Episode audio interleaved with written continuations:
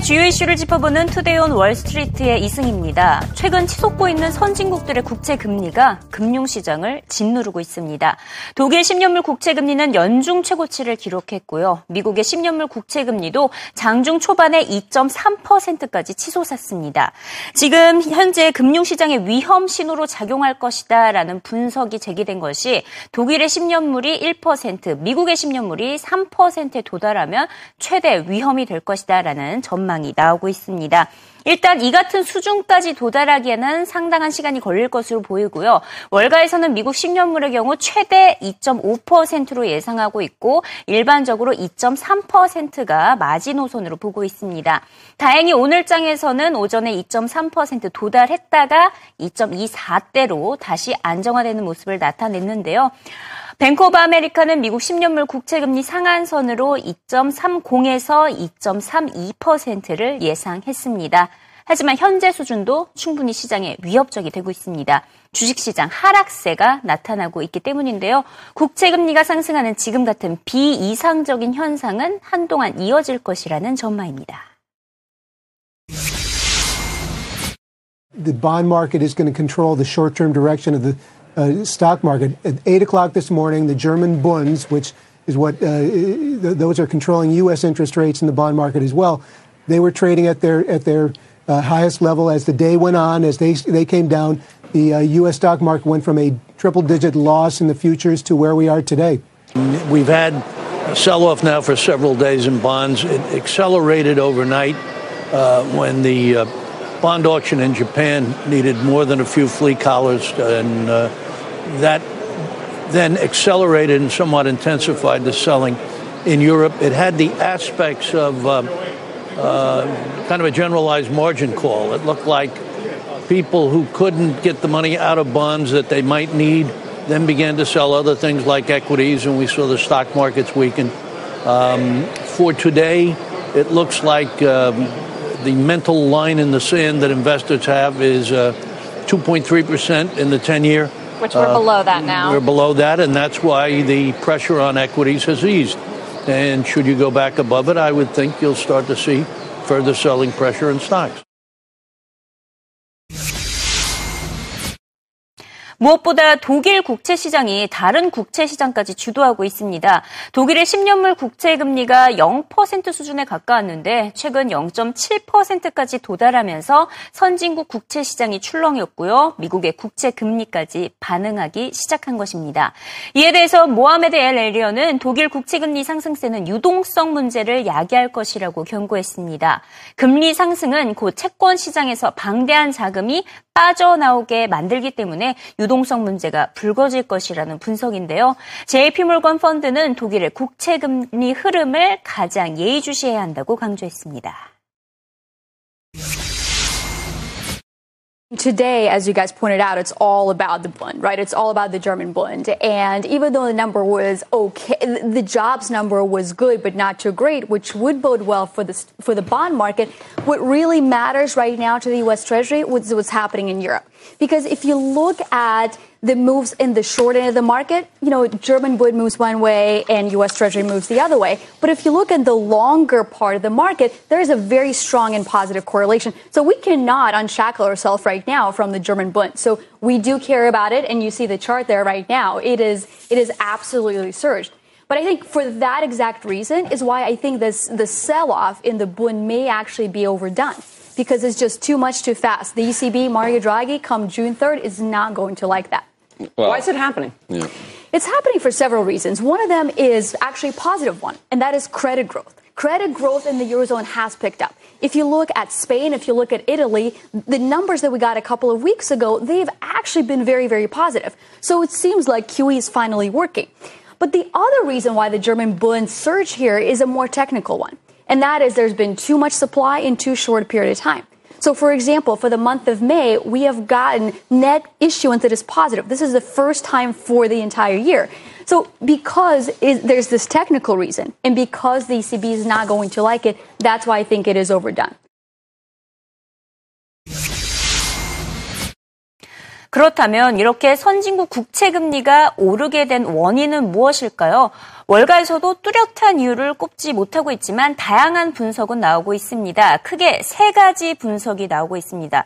일단 첫 번째는 디플레이션 우려가 완화됐기 때문이다라는 분석이 지배적입니다. 최근 달러와 약세, 유가 반등에 따라서 인플레이션 정상화 전망이 나오고 있습니다. 이렇게 되다 보니 국채에 대한 수요가 떨어지면서 금리가 올랐다는 분석인데요.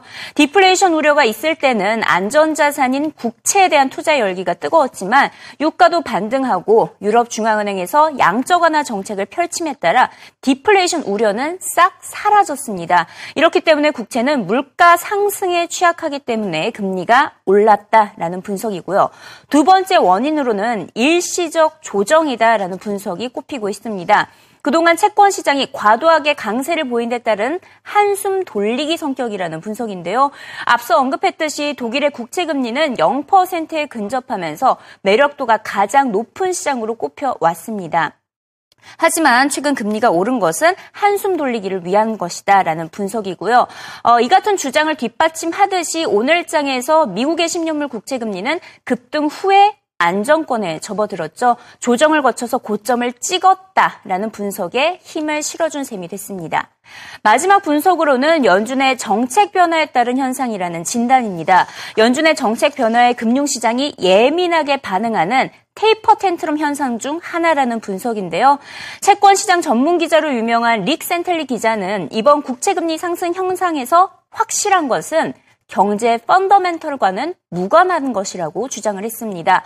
경제 성장에 대한 확신으로 국채 금리가 오르고 있는 것이 아니기 때문에 불안 요인이 더 클 수밖에 없다고 지적했습니다. A two day of tens, clearly yields are moving up. And if you open the chart up to early December, last time we had a closing yield up here. Remember, we got up to 236 briefly today. Uh, I don't know. When I look at that chart, the, the quick readjustment doesn't augur for fundamentals. It argues for margin, logistics, and, hey, losing control of a marketplace when the well gets a bit poisoned. Let's look at what's going on with JGBs. Around 45 basis points, but a big move since December. Let's look at what's going on with the boon market. Briefly today, it gets up to around 74, 73 basis points. Well, uh, a couple weeks ago, got up to 78 basis points. Heck, we're only at 230 now, up two and tens. What's all the nervousness about? It's because guns are hot and it doesn't match with fundamentals. Makes investors nervous. Let's look at the oat in France, their 10 year. It's flirting with 100 basis points. You think their economy improved that much in such a short period of time? Look at Spain getting close to 190. But maybe the most interesting chart's the dollar index. So do we think it's about the Fed? If we did, this certainly wouldn't be going down, it would be going up. Loss of control really started in Europe. You can't squish a water balloon forever and think it's not going to pop out somewhere. And it popped out. Rates popped up.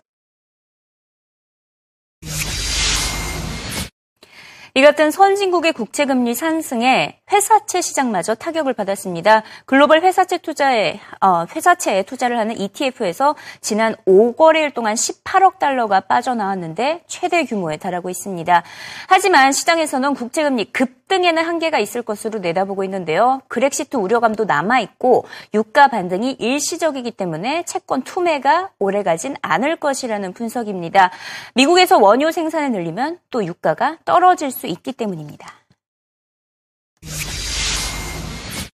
I think the holy is, but I don't think it was Kyle that came after that as far as what is going on in trading markets. The liquidity in the bond market is poor. The markets have been, you know, the big buyers been central banks. And if you take a step back, if you look at a chart of the 10 year US yield, you're looking at a chart of every 10 year yield across the globe right now. They're all doing the same thing. So it's not just, our country did this or John Williams said something so yesterday. you don't think the Spanish, Italian, French, U.S., uh, all these economies, Japanese, just in the last week and a half have gained a lot more horsepower? Not, or gotten globally synchronized at all. There's no liquidity in these markets. This, the big buyer with central banks. You drive rates to negative yields and you get no one that wants to buy them. And then some people come out and say it's time to short them or short them on massive leverage. And because there's no leverage or there's no liquidity, everybody runs to the other side. You get an outside move. no one's going to sell stocks at 18,000 just because Treasury yields are doing There what you they go. do. They have so to go if you see a a 17,000, all of a sudden the investor thinks, wow, I don't want to own stocks. Then that dynamic of the trap door, the automatic adjustment process, they would buy treasuries. Final word on all of this volatility.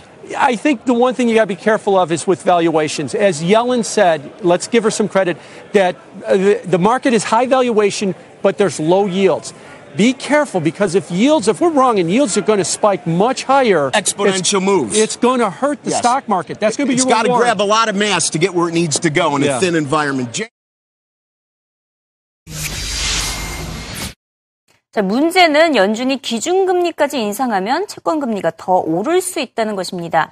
인플레이션이 안정적이라는 의미인 동시에 국채시장의 유동성이 말라가기 때문이겠죠. 앞서 워렌 버핏이 이를 우려해서 채권 가격의 고평가가 심하다고 지적한 바가 있습니다.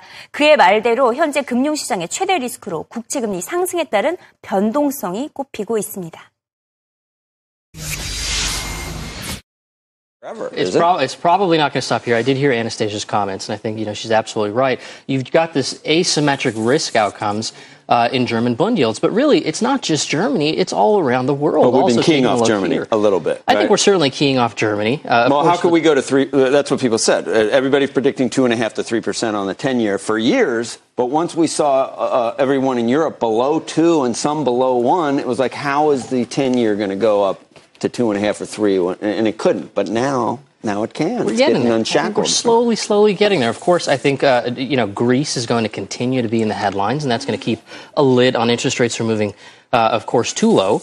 Uh, and of course, here in the U.S., we also have to we also have to think about what's happening with the Fed and waiting for liftoff. I think you've got all of this news just creating some volatility in the markets.